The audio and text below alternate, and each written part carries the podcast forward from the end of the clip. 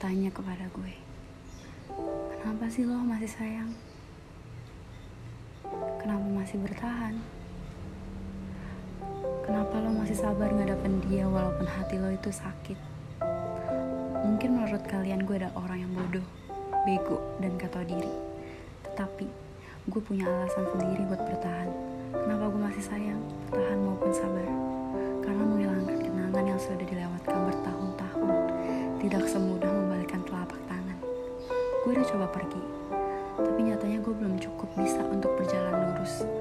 Dan sekarang, gue sudah terbiasa dan makin terbiasa dengan keadaan gue yang seperti ini. Jadi tolong stop untuk tanya-tanya ke gue, karena tidak ada keuntungan buat lo untuk tahu jawaban gue. Karena cuman gue yang ngerasain itu semua.